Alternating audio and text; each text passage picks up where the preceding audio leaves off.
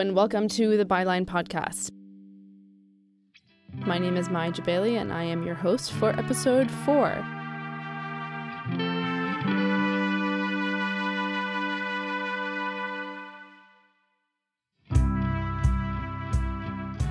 The Byline is an innovative speaker series fashioned into a weekly podcast.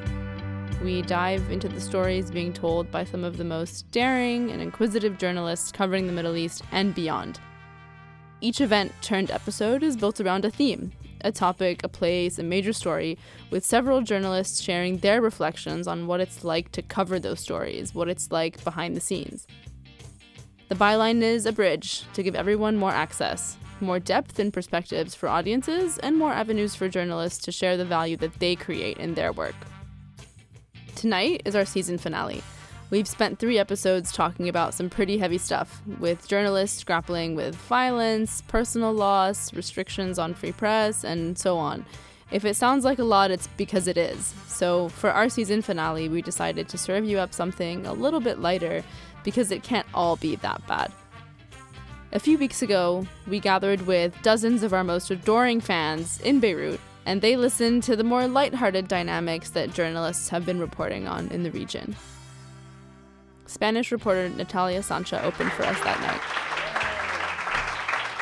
So yeah, I'm the Spanish uh, journalist who have been here for nine years, and uh, we're talking today about the, this little oasis of hope in the middle of conflict zones and war and uh, to explain you how hard is my job is to explain to Spanish people and South American people what the region is. I give you an example. When I say I live in Beirut, they're all, oh, my God, you have like suicide terrorists in every corner. I'm like, yeah, I'm in Jamaica. and they don't get this. So if explaining Lebanon and Beirut is difficult, explaining Syria, Yemen, Egypt, or Iraq is even more difficult. So I'm someone that's, when I go to cover, uh, normally I treat for two weeks. I always try to get a little bit of light into it. Uh, not only because uh, because it's there, because uh, it shows the personality of each country, shows when you try to survive into the conflicts, when they make this little oasis of normality, because psychologically you need it. Uh, you, I mean, in Syria, for example, which is the country I cover the most, you have 23 million. There is half million of men doing a war but there is 23 millions of civilians surviving it. So despite that they had a previous life before, now they try to find this, not to find, to create these small spaces to feel mentally sane. So I do this because I think it reflects, it, it reflects the deep personality of the countries. And also because I need it. I need to show that there is more than war in these places. And when you come back every night to the hotel or to the camp or wherever you're sleeping, you need also to breathe and have these five minutes of laughing or saying, okay, today was something nice. It was also something good out of it. There was human there. So I would like to share uh, with And we are joined now by Natalia Sancha, who is the special correspondent for Spanish paper El País, and she has reported in Yemen, Syria, Egypt, Lebanon, and beyond.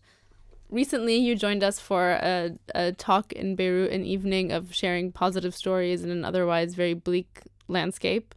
Um, why is it important for you as a journalist to share those positive stories? It is important because I think that when we report war, you can do it from a lot of different angles, different styles, but war is war, people die, and you always have the usual uh, uh, elements like the fighters, the victims, this. But uh, when you cover the positive side, it's like you are not focusing uh, as, as they say in the talk war you you manage to see the worst in the human being hidden in the human being and the best and these best parts uh, reflect a lot to me the culture of the people uh, where you are going. So it's a way to show um, how this population under such a huge uh, threat are able to create a parallel reality and uh, like this kind of normality which sounds abnormal in the middle of a war in order to survive mentally. And this for me is very positive because at the end of the day those victims if we take the case of syria which is the one i covered the most uh, we're talking of uh, half million men from dozens of different nationalities making a war why 22.5 have to survive between uh, between uh, their uh, front lines so for me, this is happy that uh, this civilians are able, and sometimes they come up with very original ways to to survive. uh, you shared a few of them with us during during the talk. Are there other creative ways that young people, in particular across across the Middle East, have found ways to create this alternate reality? Oh, there's a lot. I think one of the most fantastic reportage I read uh, this uh, this year was about uh, Campbell. He is a journalist. He's based in Iraq, and he came out with the fashion how uh, in the middle of the war or these uh, uh, young men created like super club to cop like uh, dressed like British with the hairstyle and with the pocket watch and like a three piece suit. Yes, I a remember three piece yeah. suit. So I was like, come on, this exists still, and uh, this is beautiful. So even for you, for somebody who tries to find these positive stories, you can even be pleasantly surprised when when you're seeing other journalists do the Uh. same. So it matters for you as a as a journalist to kind of to, to keep going. You think to to keep reporting on on the region. It does. It does. I think uh, after you have been for a decent time, like few months covering, even if it's on the field or not on the field, we can be in Beirut, but you are covering. Covering means you spend your night, especially with Syria, to talk with Syrians, normally interviews at night. So you may spend from midnight until 4 5 a.m. talking and listening to all the despair through the other side of the line. And then you go to sleep and you, you're still worried and you think about this. So even if you cover outside or on the field, uh, at some point, just for yourself, you also need to try to find the good. Otherwise, you say, uh, "Oh, what is this? Where are we going? Later, also, like for the second bite of hope. So, as a woman, I'm always very interested how women and young people cope with the war, how you go normality. Because from Spain, we think that war is like 24 hours, cannons, clashes, bullets. No, there is life. People have to eat. Otherwise, the 23 millions will be dead and they have to move and they have to, to keep their mind somehow. So one of the things I covered through the six years of war, like almost seven now in Syria, was always to focus how was this affecting to women because this is the part, uh, war in the region that women they don't participate mainly, well except maybe for the Kurds, but there is not a big presence of women in the front line. So they are more like victims, if you want to call it. Uh, and then I realized little by little that in Syria is happening what happened in Europe in the Second World War. So in the Second World War, men were too occupied on the front line that women has to take into the economic infrastructures. Something that is happening in Syria, and I realized, wow, in the administrations now there are mostly women. Say, hmm. In the dukans, where the small shops that they use all over Syria, you start seeing women servings. And then you realize, okay, out of the 3,000, uh, uh, 320,000 deaths, 200,000 are men. Out of the 80,000 youth who are fleeing away from the military service, mandatory one, they are men. So now women, a lot of widows and a lot of women are left alone in front of all this business and all these responsibilities. And uh, the first woman who made me think about it, it was Om Ali. Om Ali was from the periphery of Halep. She has four children and a husband. And the husband didn't want to leave from there. He was afraid. And she was the one, it was a veiled woman who barely left her neighborhood. I mean, used to make the groceries to the shop, come back, and cook for their kids. And they were peasants. But she was so afraid for the life of their kids that she said, Khalas, I'm, I'm going. I'm going with all the flood of refugees to Europe, and this will be better, my kids will be alive. So I decided to follow her from the border from Syria, uh, crossing to Tripoli, going into a boat, from the boat to, Izmir, uh, to Mersinni, south of Turkey, from the south of Turkey to Izmir, and then we stayed three days negotiating with the traffickers. So during the trip, what I realized, it was this woman who at night, when she was talking to me, she was afraid and saying, okay, I don't know if I'm leading my kids to the death because they're going to drown on the sea, or I'm giving them a better life. And she was very insecure, but during the day, she was this strong woman uh, who never dealt with men before. Her husband was doing it. And she started dealing with the traffickers, and she was negotiating and was saying no, $200 less. And she was going to the hotels and saying no, and going to the buses, and really she was doing excellent. I mean, she did a record when she arrived to Lesbos. One question that I've um, I've always struggled with is that when we, if we're writing about positive stories, are we whitewashing an otherwise very negative reality? I mean, war definitely is not good. right? So when you're finding good stories, are you are we as journalists hiding the bad things that are happening? Are we whitewashing the negative things that are happening when we're talking about, you know, those small slivers of hope or those small bits of, of good news? I don't think we are. The problem is like uh, we can confuse the reader depending of which kind of media or support we are working. So I like a lot multimedia because I think is a is a new way that you can explain many things at the same time. But for me, it's mainly writing, so I have a limitation of 1,000 words max for a reportage. So you cannot do everything. You, you have to focus one day in this, so it's going to be the bad one day and the good the other, which may be confusing. But when you do uh, TV, radio, you have any other kind of support which is more uh, flexible in this sense. I think uh, you can put the little oasis in the middle of covering war.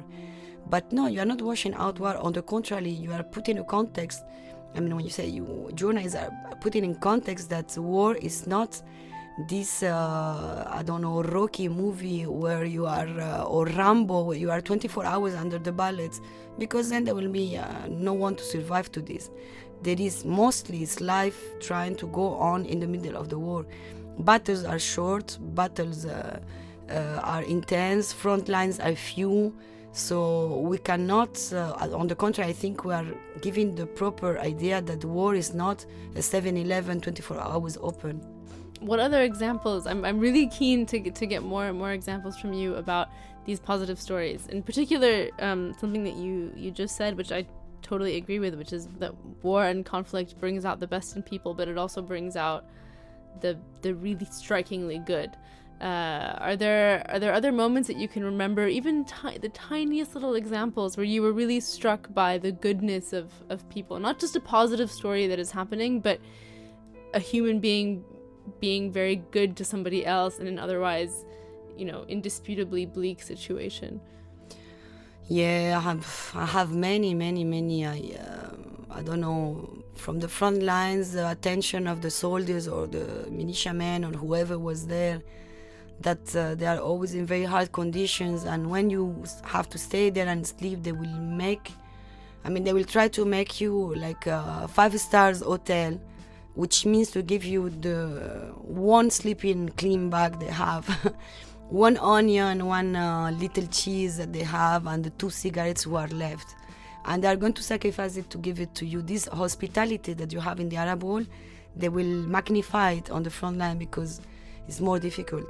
Or a religious man that uh, will never shake my hand.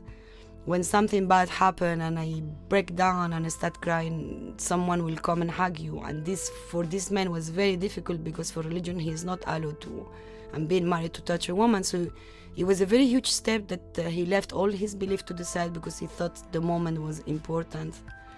But uh, there is a lot a lot of stories of woman having you even they don't have anything in yemen they don't have anything they are dying of everything and they will send the little kid to buy you a cola which will be uh, like a very tiny glass of cola for me to drink in to thank me to be there. Of course you take a sip and you say uh, no i'm not feeling well. You leave it there you know. The minute you are going to leave the kids are going to jump on it. But uh, you make sort of an excuse that uh, no i'm not feeling well thank you so much. But this thing uh, means a lot a lot a lot. In particular, Yemen is a is a place in the Middle East where even reporters who write a lot about the region don't get to write about Yemen and don't get to focus on on Yemen. Um, and I was just talking to to Eric, one of one of our co-producers earlier, who was saying that the headlines that we all know about Yemen are basically bombs, cholera, cut. Like that's essentially it. Um, as one of the few reporters, even in the region, who has been able to get into Yemen and do extensive reporting there, do you find that there was more pressure on you to to to find to do good reporting of course but also to find these nuggets of of light oh there was not pressure at all i mean we were tend to enter it was like whatever you can do is already good because now we hear uh, cholera and war and uh, bombs and uh, kids dying but before we hear cuts and nothing so uh, used to get there and uh, there you always have a minder so you have very high control i was on the Houthi area you have always someone behind you Then uh, movement is very hard. So each time you go out of Sana'a is continuously bomb. Uh, they're bombing any uh, any car moving on the street. So getting the good stories uh, is sometimes uh, I think is not something. Uh, at least the best good stories I got, the ones really made me happy to to write about them. I was not searching about them. You, you bump into them. So for me, for example, in uh, Yemen, I really needed to file. It's impossible to file anything. Anything internet is not working or electricity. I really needed to file something. I was wearing my full niqab, full cover, and I asked a lady who had like a modern phone. I said she may have. Say, excuse me, she told me, yeah, of course. I'm going to the cafe to have uh, uh, like a coffee with my friends. It was like 1 a.m. Uh, you want to join? And I was like, really, this exists? So I went to the this cafe, and it was like also a little oasis of, obviously, people with uh, some economy uh, over than the rest of the country but uh, you will find a lot of people there and you will find kids that their parents is in uh, Riyadh in Arabia in Saudi Arabia and they are in Sana'a by be bomb. But the father has to be there to get some money because it's very traditional that many Yemenis are working are expats uh, who went to work to Saudi to have it. And during the war they continue to be there. So they didn't have any hate. And at the same time the father was calling his son every day like how are you with the bomb it will be good. How are you there? You know like these crossland things happening. So uh, i think the best good stories you just come across in the difficult moments. Suddenly a little oasis open and you say oops no, what is this? when i was coming back to Sana'a it was a very hard way because we we're all under bombings and uh, this of the spot, I saw like a group of 50 people gathering in a, in in, in a reef, in a downhill. I don't know how you call it, like a precipice, a cliff. So there were like 50 people there, like all uh, like uh, Houthis and civilians and everyone there. I said to the driver, please stop. I want to see what is going on. So down the cliff, like 200 meters down, there was a body, also of a black person and they were all wondering how we can get the body up. And it was like really 200, uh, like 50 people. After one hour, we were like almost 200 people. We are under the bombs. Uh, it's clearly not a national, and uh, they are gathering all the efforts to see how to get the body out. So I had a zoom and I started taking pictures. The sheikh of the village came in, started taking pictures and see the body had the hands uh, cuff on the back. So I say, excuse me, Sheikh, I think this is assassination because look the pictures. So the guy was like, we want the pictures for the mahkame, for the um, jury we're going to do. I was like, really? I came here to take pictures. Now I'm going to be a witness for a, for a judgment for a guy killed in Sana'a, like in, in, in Yemen. The guy was like, yes, yes. I'm like, so really you're going to make a judgment about this? Yeah, yeah, we're going to make an investigation, of course. Okay. They took the body up. Obviously, it was also Somali who was killed. Uh, we don't know why. I never, I never knew why. Neither. You sent the picture, and that was it. But I was amazed that under the bombings, it was 200 men taking the robes, going down to make sure they get this body. So when he said that in these small oases, you get the personality of how the country is, like Yemen was unruled at this moment. You have like President. You're saying sometimes you just stumble upon the, the positive stories. It's not things that you're looking for intentionally, but they just kind of fall into your lap. Uh, if you are on the look on on the search for them, do you ever think, you know, I need to find these positive stories because I need to combat the stereotype that the Middle East is a place that is only full of negativity and that is war torn and that is, you know, just a in a downward spiral? Are you are you consciously thinking that there's a stereotype about the middle east that i need to combat?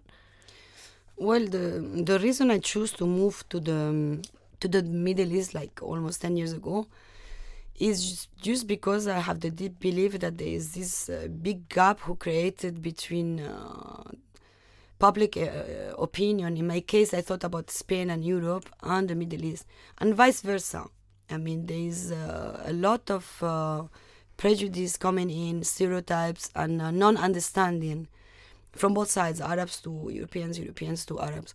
So when I came, I, I came determined to kind of make it closer. So for me, when I try, if I do it on purpose and I search for, for a positive story, I will search the one that, uh, in my case, a Spaniard will be identified with and something that will be funny. Something that the reader, when reads it, say, ah, but we do the same thing here. We don't call it like this. Maybe we don't put this, and maybe we do it on the other side, but it's like us. So if I search, if if I intend to do the positive one, I will try to bring something that help the reader to identify, and here when they read it, they will be happy. And these kind of positive things, I think, helps a lot. I give you an example that uh, is so simple gesture can change the perception of the whole country. When the terrorist attack happened in Barcelona, a few uh, here they were fighting in uh, Jurud in Arsal in the west border with uh, Syria against Al Qaeda and ISIS or uh, the local uh, franchise of Al Qaeda, Al Nusra, uh, or the new name, uh, Fatah al Sham. So, um, one of the soldiers, I don't know if it was his idea or uh, one of the units of the military of the Syrian army, uh, got the idea, but there was a picture who appeared of the soldiers, Lebanese army fighting in Lebanon to expel jihadists, the same one who attacked Barcelona with the Spanish flag. He was holding this huge Spanish flag.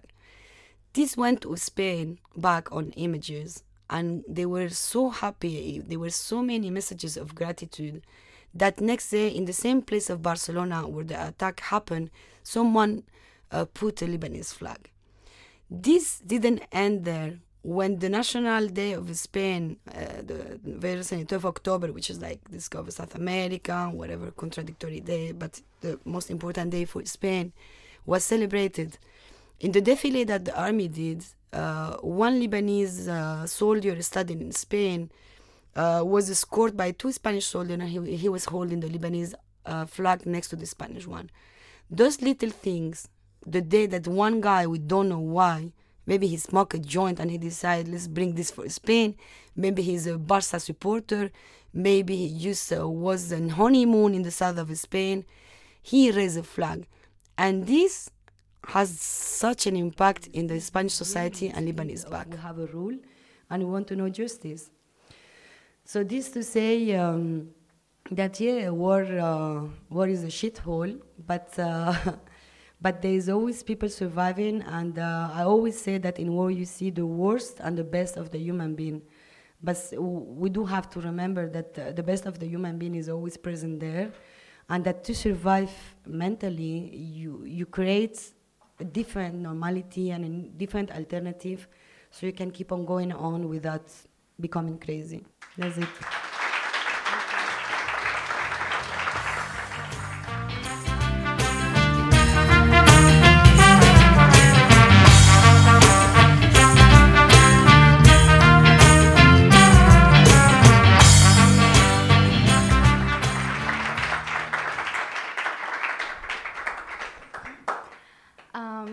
I'm going to start off with um, a very weird topic for me, something that I wasn't really familiar, familiar with until um, recently, let's say.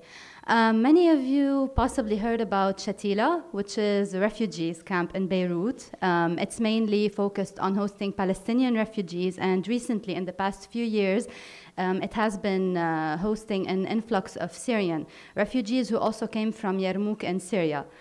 Um, so first, I started visiting Shatila in 2013, and I was this, you know, young uh, woman reporter who's going there from a very different background, not knowing what to expect in a camp. It's a very crowded place. It smells horrible. The streets are like too packed. Um, you can find uh, grocery shops here, cars moving there, and I have no clue how cars manage to get into that camp. It's so weird, but somehow the people are living. And now, to my surprise, I was there um, covering uh, the massacre of Shatila, which had happened in, uh, in the 80s in Lebanon. So, like every year, um, a news station decides to write a piece or to shoot a video about it. And I was there helping a journalist with the work. And as we were moving in the camp, um, this guy, Abu Khalid, was actually telling us the story he had witnessed it. He was a little kid and he still remembers and has flashbacks about it. And for someone who has a wild imagination, such as myself, it was a horrible moment. I was walking, I didn't know what to do. I was imagining bodies here and there, imagining the smell. And I was so caught up in the moment, and all of a sudden, I just I see this lady who's 80 years old wearing purple, like flashy purple, and a hijab, and she's just sitting on a table with a sewing machine and she's working. She seemed to be like working very hard. And I stopped for a moment and I'm like, Abu Khalid, who's this? And he sounded very surprised. He was like, Walau, excuse me, in Arabic. This is Umm Ghazwan. I'm like, I'm sorry, but I don't know who Umm Ghazwan is. And he's like, this is our very famous fashion designer. She can literally fix anything. She can make wedding dresses. She can, she can, you know, sew little holes in your, in your outfits. And she's really famous. And you should actually meet her. And I was intimidated at first because the lady seemed to be, you know, caught up in working. And she, she has this desk in the middle of the street. So I didn't want to really impose myself. I approached her and I introduced myself and she was very friendly. Um, her like her purple outfit, her abaya, her like her dress was was handmade, and I think that she had made it herself with her hijab. She was smiling. She didn't really care about her cracked teeth or anything. neither did she about her wrinkles. And I started talking to her, and as I was actually covering a massacre, it turns out that there's this really inspiring woman sitting right next to me. And she told me that her dream was to be this fashion designer, but being a Palestinian in the refugee camp and witnessing the massacre, which I was actually writing about, didn't really help her. So we ended up talking, and she told me that I know that this is not the best place to work, I know this is not the best situation, but I'm doing something that I love, and I managed to hold on to my dream, and everyone should. And at that moment, it hit me like there are positive stories just around the corner. This lady is sitting there working, and I'm just, you know, worried about what to write about the massacre and the blood and all of that. And she was really inspiring. And so I think that starting that day, everything changed for me in that camp. I used to walk in as a total stranger. Someone used to guide me in from the guys. And right now, if I go to Shatila, I know where to grab a cup of coffee. I know Adel, who's like the most famous person there, who hands in these amazing tomatoes. So I make sure to pick a bag while going out. And I no longer feel like a stranger who needs to rush home and to take a shower and to sit down and write my story. It feels like I'm someone who's actually there just listening to people rather than just, you know, taking um, the time to write some, some stuff up. Um, and like Shatila is not the only place that caught my attention. Our second speaker that night was the um, lovely Luna. Uh, Luna is a news um, assistant um, at The Telegraph and an editor with Raseef 22, which is an online regional news website. She's reported particularly intensely on Syria, alongside some really wonderful Syrian citizen journalists and activists who, after six years of a brutal conflict, continue to report with a dedicated grace that is practically unimaginable at this point. Luna, thanks so much for joining us tonight and for being in the studio with us. You mentioned that your own reporting has been impacted by the live event. Can you tell us how? Thank you, Maya. Well, uh, it has been affected basically by the way that I've been thinking. Um, I've been looking deeply into the stories that I want to cover, and I've been trying to look for positive signs and for like some of the interesting impacts of what people are doing in the areas that I cover. More of like more of avoiding the blood and avoiding the killing and the death and all of that. I've been trying to actually dig out some of uh, the breakthrough that people go through when uh, when living in war zones and in uh, in areas that have been impacted by uh, by crisis. And what have you found?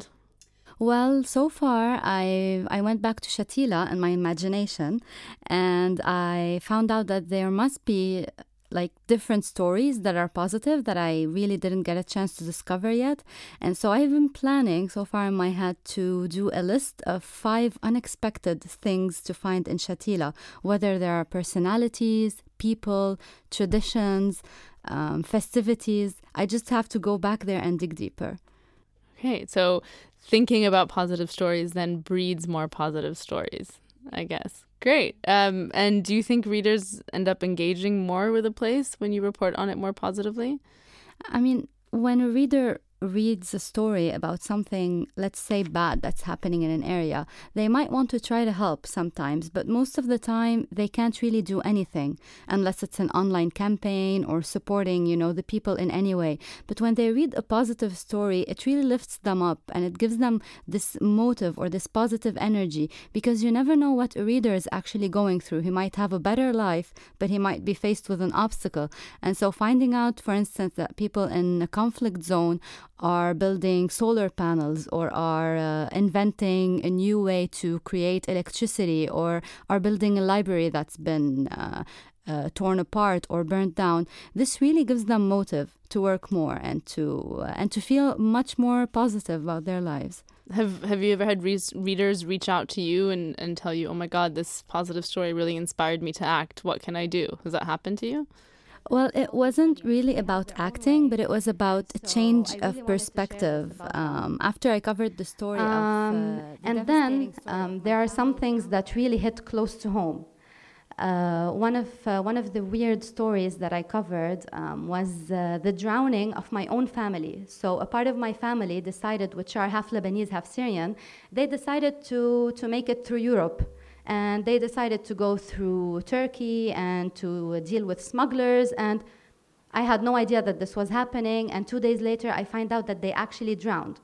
So my editors at um, the place where I used to work asked me if I felt compelled to write about it. And honestly, I really wanted to because this was my family and I felt really responsible. Whether it was professional or not, I was at, at debate with myself, but I wanted to. So I covered the story, and it was really negative and horrible. And I was like, I spent the night asking myself, how could I portray this in the best way possible? And then two weeks later, I get these messages on my Facebook inbox, which are two messages a woman from Tripoli in Lebanon and another woman uh, from Syria living in Beirut, they wanted to meet me and they sent me like these thank you notes because I encouraged them through my story to take a step back and not to go and um, take a trip in the sea to meet their husbands in Germany.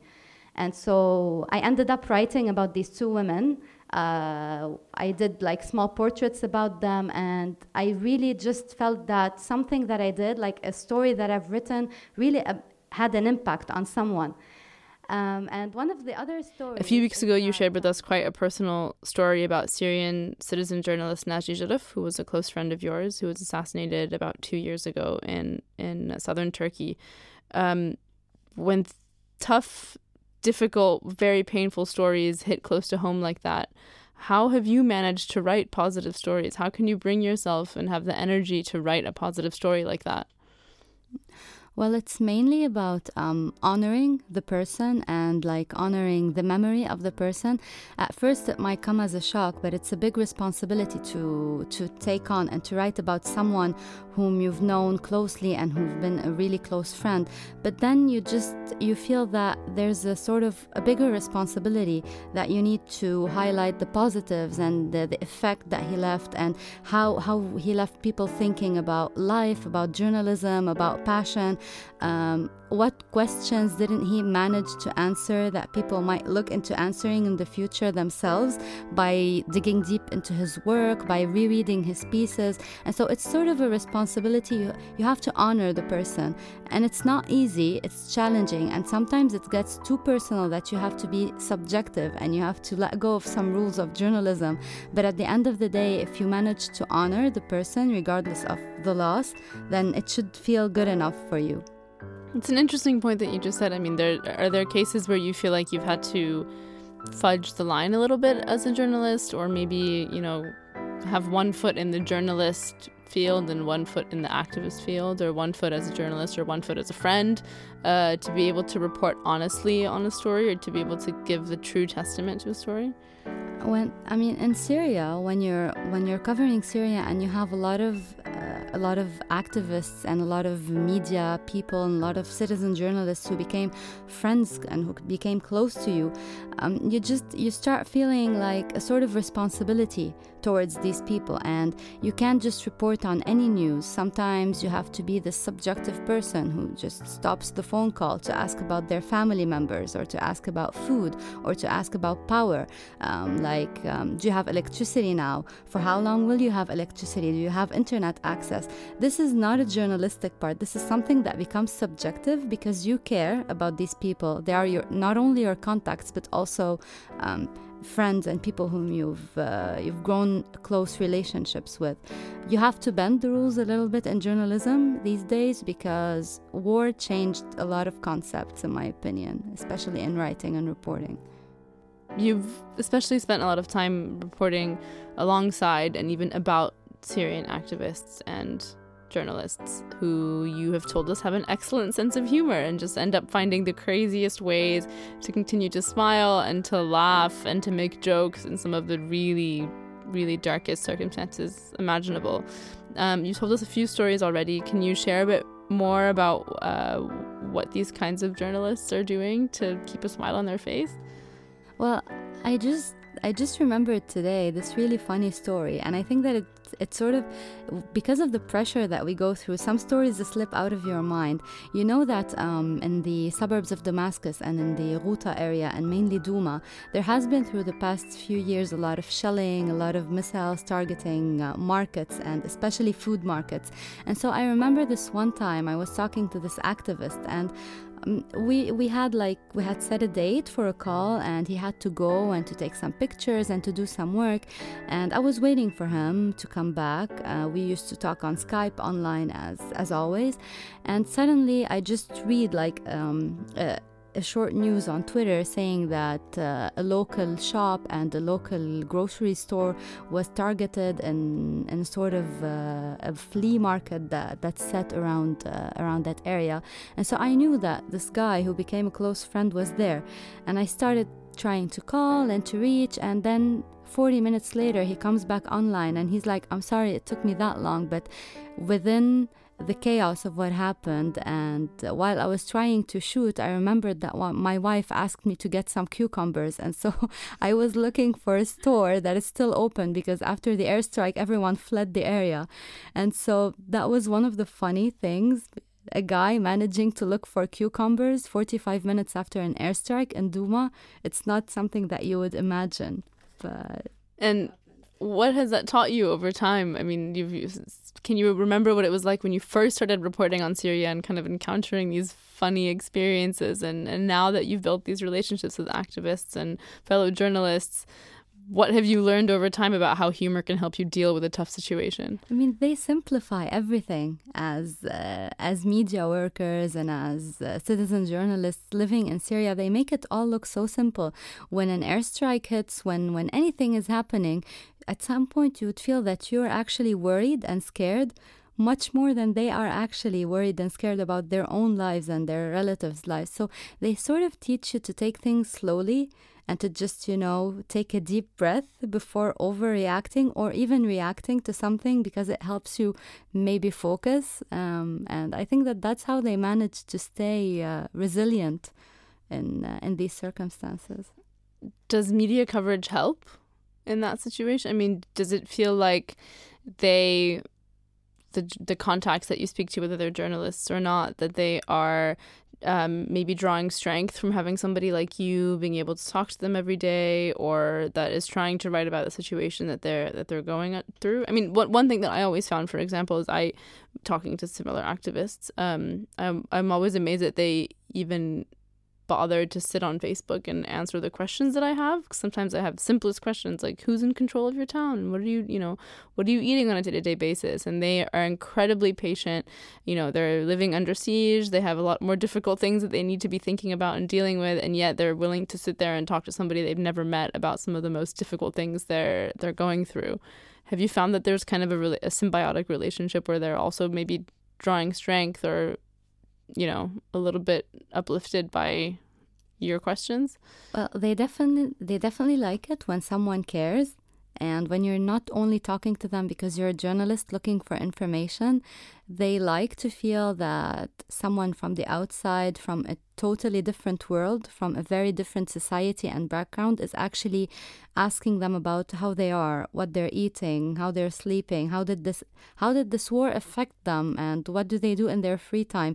I think that it really supports them, and it makes them feel. Um, it makes them feel uh, loved or or it makes them feel supported. And you start they build like this this resilience system as i said and they feel that they have a support system f- coming from the outside and not only from their own society. It's like a stranger from the outside is supporting them and is encouraging what they're doing even though that sometimes they really feel that what they're doing is not enough for their country. So it definitely helps them. the most positive lessons that i learned from him so, how do I manage? Um, I take my time to grieve. I take my time to say that maybe it's not my day, maybe I'm not okay, but at the end of the day, I am doing what I believe in. And why do I focus on these positive stories? Because I know that I want to read such stories. Like, I want these to be written not only by myself, because while covering Mosul or Syria or Lebanon or Arsal or whatever, um, you just get this negative energy because there's war and there's blood. And then you need this little positive motive to keep you going, not only as a citizen, but also as a journalist, because we all need that. We're all humans after all. And journalists are really good in hiding behind their cameras or their words, but they always need this positive outcome. So, thank you.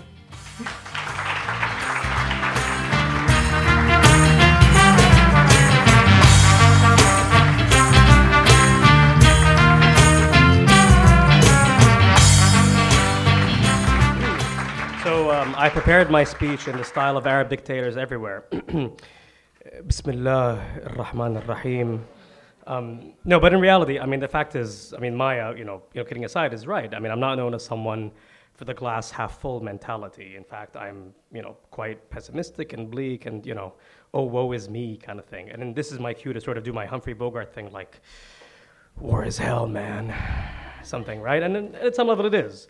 And the fact is, if you look around you in the Middle East, I mean, if you look at Syria, Iraq, Yemen, I mean, it's just so bleak everywhere, right? I mean, the fact is that if we consider definition of ho- or one definition of hope to be that tomorrow will be a better day than today, then really it's not so hot, right? But the fact is, you know, I mean, I mean, for all two, I mean, I mean, for all two of you who follow me or follow my work, you'll notice that, you know, among the slew of sort of really heavy-hearted, you know, meticulously reported, I like to think at least, war stories, right? There are a few that are about food. Because again, those who know me, and as you can see from my, you know, somewhat sizable J-Lo butt and my, you know, I, I, I like food. And so the thing is that um, I remember, you know, recently I was in Mosul, which is not a place where I think you could say hope, hope, you know, runs wild, right? And, uh, and you know, I found this dish called pache. And I mean, for those of you who don't know Iraq, pache is just this witch's brew of like sheep and cow heads and innards and brain and tongue. And it's just all dumped in this vat of salt and water. And the result is actually it's really good. It's surprising how good it is, right? I mean, it's just it's just amazing. And you sit there and you're just you know chomping down on this stuff. And in the style of all Iraqi food, it's of course calorific, deadly. It's meant to basically make you fat, clearly, right? So I mean, I mean, it's just amazing stuff. And basically, I mean, yeah, of course, you could write about Mosul in terms of the horrific death toll, in terms of the insanity of the old city. I mean, I mean, everything is there, and I wrote about that, and I did so happily, I have to say.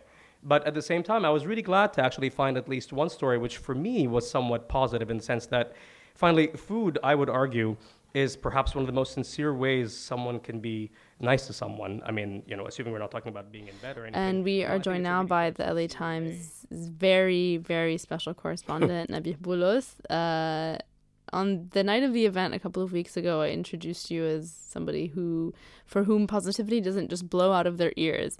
and so a lot of people in the audience may have laughed, and you may have laughed, and people who work with you got it. But um, can you explain to us why you're somebody who is you know, now I get maybe notorious for being cynical or pessimistic in that way? Why? And is it accurate? It is very much accurate. I mean, I, I, I quite frankly tend to find, I think, the worst in situations. And, and the reason why this is so perhaps is because Um, I mean, it's said that a, that a cynic is, a, I think, a frustrated optimist. I think that's perhaps true, especially in my case, because I mean, the fact is that, you know, I guess when it comes to the news, the event that made me even more cynical than I was before was the Egyptian Revolution. And the fact is, I was someone who really fell in love with it. You know, I mean, I was someone who, um, you know, at the time I wasn't doing so much news, I was doing other stuff, uh, you know, in my job.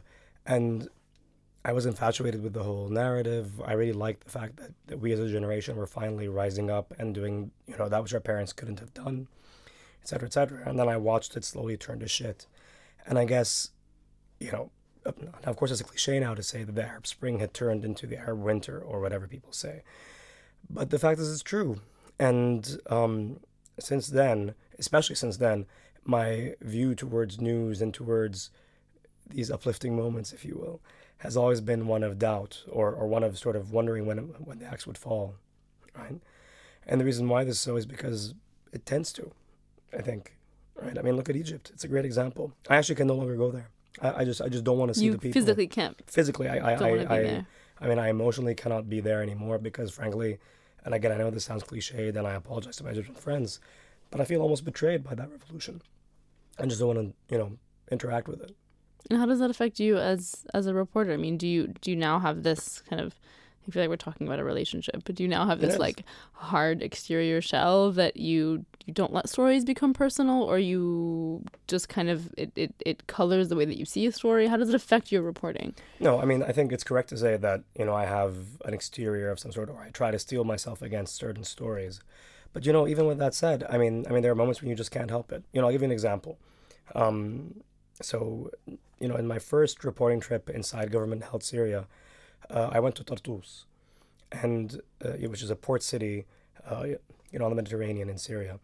And uh, I mean, at the time, uh, Tartus was one of those cities where you had a lot of soldiers who had been killed, and they had put up, you know, pictures of the people, you know, who had fallen and all that stuff. And there was a whole shrine, and you know, I mean, I wasn't too affected by that, I'll admit. But then I went to the guy whose job it is to design those posters. Right? He would. I mean, the family would bring a picture of the of the of the killed relative or whatever, and and he would take it and put it up.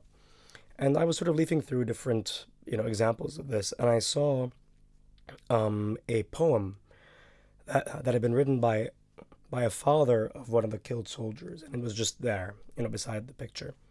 And the picture had the usual, you know, accoutrement, sort of the Syrian flag and the uniform and all that stuff. Actually, it's all Photoshop, by the way. Mm-hmm. Usually, I should say. And I just read that poem, and uh, I mean, I forget what it said right now, but I mean, it just just got me. I just started crying. I, I, I just couldn't help it. I mean, you know, I had at that point been sort of you know quite hardened, and I had seen a lot of stuff, and I was fine. But that one really got me. I don't know why it did, but it was just such a moment of almost, you know, I mean, pathetic emotion. I don't say that negatively. I say that in a really sort of you know positive way. I mean, the person just, I mean, the father couldn't handle it, and he had to write a poem of some sort.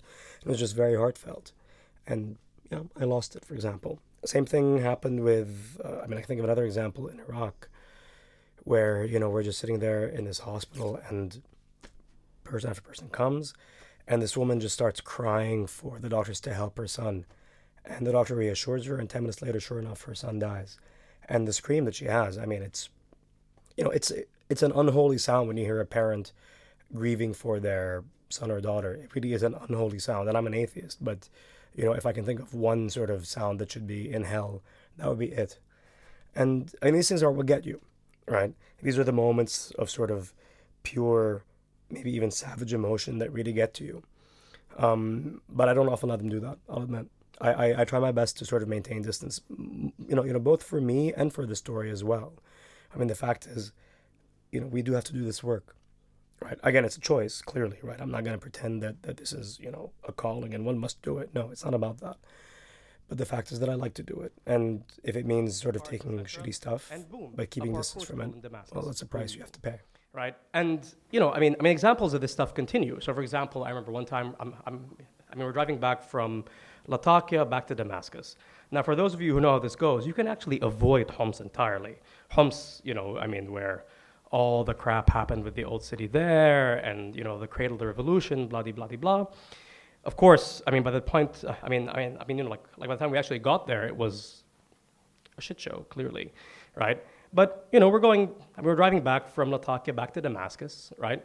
And we can avoid it. And then, you know, I take a nap because I'm tired, and then I realize that our driver is taking us into the heart of Homs, and I'm thinking, hmm, why are we here? We've done uh, interviews. We're done. I mean, I don't want to go back to Homs. It's finished. And I noticed that we're approaching the old city, which, I mean, at the time, I mean, the old city was a real shit show, to be clear, like firing all the time, you know, lots of destruction. And we're getting closer and closer to the old city. I'm like, why are we going there? And then I realized that our driver wanted to go to this knafe shop. Now, now, for those of you who know what knafe is, knafe is Arabic cheesecake. And you know, in case you're wondering, it is that terrible in the sense that it's just, you know, fatty and sugary and sweet and qatle, qatle, any as we say in Arabic, right? And so the fact is, we're sitting there and literally a block away, there's this guy who's just firing this PKC, tuk, tuk, tuk, tuk, tuk, tuk, and the dude is in his knafe shop. Yeah, I have knafe mabrume, I have knafe na'me, kheshne, whatever you want, right? And our driver's like, oh my God, knafe. And she goes and she buys like a ton of knafe and then she buys all this sweet cheese to take to Damascus. So clearly you're thinking, well, I mean, I guess this is, this is okay. If there's knafe, it must be okay. And, you know, and, and the reason why I mention all this, right, is because, you know, finally, you know, in my days before, uh, you, know, you know, I became a journalist, um, I would actually, you know, assume that war zones were as we saw on TV. You know, sorry, TV journalists, I apologize, but it's true, right? I mean, the word war zone implies a swath or swathe of territory that is, let's say, destroyed or decimated. And for sure, I mean, in Syria and Iraq and these places, you will find instances of that where indeed entire neighborhoods have been leveled and destroyed. But with that being said, more often it's what I would call, you know, pardon me for this somewhat flippant description, war donut zone, or, or sorry, war donut holes. So you have literally this area that is, let's say, destroyed and decimated, and then around it, it's kind of okay. I mean, it's it's not exactly stable, right? It's not like I mean, you wouldn't want to buy property there, to be clear, right? But but you'll be fine, right? I mean, I mean, I mean, you will somehow live, and day-to-day life continues, and that perhaps is where hope lies for me.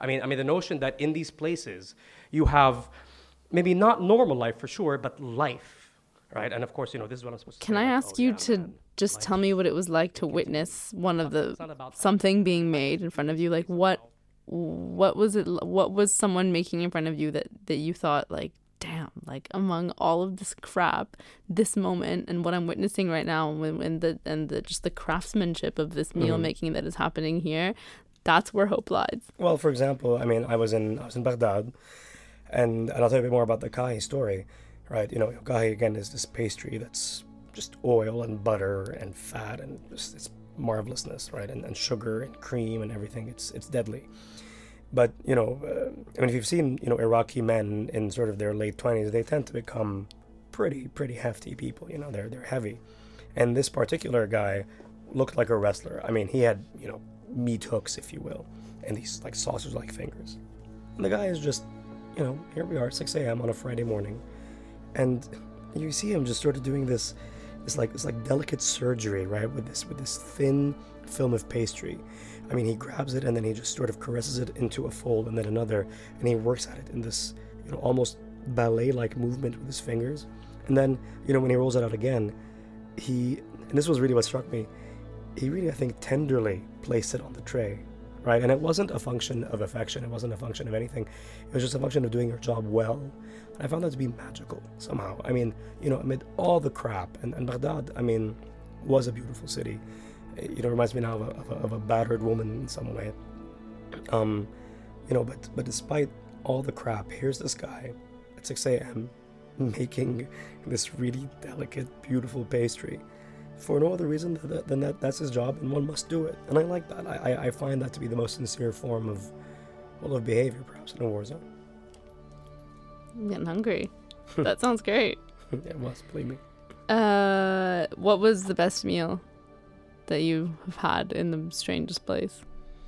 That's a hard one. That is a hard one. I've had, had many. some good stuff. I have.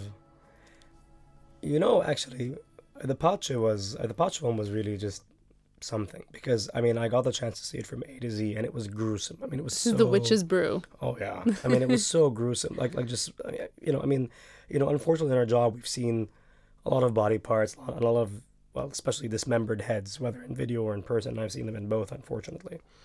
And I was watching these guys just really just decimate this cow's corpse and remove all the hair and everything. And I, you know, went with them throughout every step of the way, through every step of the process. And I saw how hard it was. And then just we're sitting there and, and I finally get the chance to taste it, right? And it happened to be Ramadan, so it was iftar, and of course I had been eating and drinking all day. To be clear, I mean I'm an atheist, but um, you know I still waited, you know, just out of respect for those around me, right? And that first morsel, that that moment of anticipation, I mean, I mean, I'm salivating now as I say it, just because it was so lovely, and and and you just grab that sort of first piece of stuffed intestine with a sliver of cheek right over it, and you just bite into it, and it was, it was a revelation. It really was. it was Is wonderful. it? I wonder. I mean, not to not to come up with like a really overly cliche uh, comparison, but is uh, is that meal in the middle of an otherwise bleak situation as beautiful as a positive story in an otherwise sure. bleak landscape? Well, Great. I think well, well, I think it is a positive story. I mean, I mean, again, you know, for me. But is it that much more delicious? That's what course. I mean. Oh, oh, you mean you mean like like does it make it even better the yes. fact that it's there? I think so. I mean, I think the fact that, that that this is being done in such a difficult place like the Knafe, right? I mean, I mean the Knafe had a certain, you know, perhaps a a what's the word for it, a certain uh, hint of desperation that made it even tastier, perhaps. I, I mean, I know that sounds ridiculous, but the guy had come across a war zone, literally. And in the case of Homs, for example, you know, again, the city in central Syria, it really was a war zone, and the guy's just crossing through to make cheese, you know, for his sweet pastries. Again, I'm It has to be some pretty good cheese. It, it was That's, fantastic cheese. I mean, go. you just know it's good cheese. The guy is making it, you know, you know, in the midst of all this crap. Is that, you know, for me, I have to say, I didn't have the fortune of seeing Mosul, Aleppo, Homs, Sana'a. I just didn't get the chance to see them before the wars hit them. Really, I mean, it's actually. I mean, I hate to say it. I mean, I'm so ashamed as an Arab not to have seen Halab, not to have seen Homs, not to have seen Sana'a. And no, how could I? How dare I? And the fact is that, you know, I mean, if I write about this stuff, when I write about things that seem flippant and stupid and maybe a little bit humorous sometimes, it's in a sense a little ode, if you will, that I sort of give to these cities as they once were, or as a, or maybe as I hope they will be in the future. I mean, you know, I don't want to sort of make this self-indulgent, you know, as, as these things can be. It's not about me, fuck me, finally, right? I mean, you know, I mean, I mean, people, I mean, people are having far more difficult problems but the fact is, since I'm lucky enough and privileged enough to cover this stuff, and you know, a shout out to the LA Times, I have really good editors, so that, so I can do what I want. Um, the fact is that, you know, yeah, I mean, guess what? I will cover Pache, I will cover Kahi, I will talk about parkour in Damascus. I'll talk about, you know, I mean, I mean, I got reamed by an activist recently about writing about high heels in Bab. Well, you know what? Fuck it, I will do that too, because the fact is that beyond all this stuff, beyond all the bleak, dark crap we see every day, and there's a lot of it, right? There is somehow not hope, but continuation, right? A, a, a belief that uh, you mentioned in your talks that you had written, you mentioned very quickly that you had written a story, something mentioning it, women uh, wearing high heels walking through Bab Touma, oh, sure. which is a neighborhood in Damascus, right. uh, and that you got some some feedback for that. That was oh, maybe not so positive. for that one, yeah, right. Sure. So what? I mean, what can you tell tell us a bit more about that criticism and what kind of other negative feedback you get when you write a, a story like that? Well, I mean, it's funny because that sort of feedback only comes when one is writing about Syria, which I have to say has become, you know, a conflict that is very polarizing for those who read it, um, almost as polarizing as the Israeli-Palestinian conflict. And so, I mean, especially if you're if you're covering stuff in government-held Syria, uh, you know, a lot of people on Twitter will just come after you, right? And they will make sure that that you know that, that your life is a living hell, even though I mean the fact is it's it's funny because I mean the humanity they deny the government held areas in Syria is presumably what the government, you know, does in its own messaging to the rebels or, or, or the people who live in rebel held areas. So it's kind of funny. Um, yeah, I mean, I got the whole thing. Oh, here's this guy, you know, he's gone for the cliched image of normalcy, women on. But the fact is, a woman wearing high heels in the middle of a war zone is, I mean, I mean, is a semblance of normalcy. I mean, I'm, you know, I'm sorry to say it, it's a fact, right? I mean, here's someone who assumes that she won't have to run. That's perhaps a sign of things being normal, right? Or you know, as normal as they can be in a place like Damascus right now. And and I mean, you know, again, I I think I think you know this was a function more about people just wanting to be snarky than them actually being annoyed about positive stories. But I mean, every now and then people will sort of take the role that I usually take, which is to say that, oh, look at this guy, he's, you know, writing crap when all this important stuff is happening, as if there isn't bandwidth for both things. I think the fact is that it's important to have both. Now, I mean, maybe maybe I will agree with Luna a bit in terms of balance, although perhaps I skew more towards the negative than the positive. Um, so yeah, I mean, I mean, I can't really say much to that because I think again the criticism wasn't about the positivity or about sort of one talking about high heels. I think in the case of those people, it's just about sort of attacking anyone who writes anything from government-held Syria. Simply put. Have you gotten other negative feedback about writing positive stories ever? No, as a rule, actually, the uh, actually the story that has gotten the most, you know, views right that I've written is the one on Kahi. And in fact, I mean, you know, I I, I did a video for it at the time. And you know the video is 40,000 and again it's not Despacito but I mean 40,000 for is? me I, I know what is really? Despacito right? But for me 40,000 is not bad. And I mean it features me eating pastry. I mean it's not exactly a pretty sight. 40,000 people wanted to watch you eat a pastry. I know is that tremendous? That's so, uplifting. it is at some level what can one say? And it's not about resilience, so, perhaps. I mean, you know, I, I, I hate when you have these, you know, war attacks or, I mean, you know, like these like terror attacks in London or something. Oh, Londoners are so resilient. Oh, Parisians are so resilient. It's not about resilience. You basically go on because you have to. You are alive, and the option is either to commit suicide or to continue. Guess what? You're going to probably continue. I mean, I will because I personally like myself enough to continue, right? So that's the way it is. And with that being said, in those moments of sort of liking yourself and doing the work that you want to do, right? That, or I should say, there, perhaps, is where hope lies. But that's just me. So. And that's a wrap for the final episode of our inaugural season. To listen to the talks in full as they were delivered in Beirut, you can download them from iTunes or wherever you get your podcasts. Thank you to our three excellent guests for joining us, to everyone who made it to our live event at Riwaq in Beirut, and to the great staff there for being so supportive. Thank you to Audio Addict Studios for hosting our recording sessions, and most importantly, to all of you who have downloaded this episode and all the previous ones in our season. Our bump and theme music is by Wa'il Abi Fakr, Jad Abi Akkar, Sharb Al Haj, and Adrian Hatrick, who can frequently be found rocking out in Beirut. If you want to get in touch with us, you can find us on Twitter at Podcast Byline, on Facebook by searching The Byline Podcast. You can email us at thebylinepodcast at gmail.com, or if you want to see pictures from our events, then you can check us out at our Instagram page at The Byline Podcast. We are very good looking, I promise. Joining me in producing this podcast are Eric Reedy, a masterful chef and even better writer, and Hugo Goodridge, the wittiest guy in town. Dasha did our mixing, and Hugo was our editor. That was our season finale. We so appreciate you all coming along for this journalistic experiment. The three of us have learned a lot about our own jobs and about storytelling in general, and we hope that you have too. We hope you'll be attending and listening to our future episodes. Thanks again.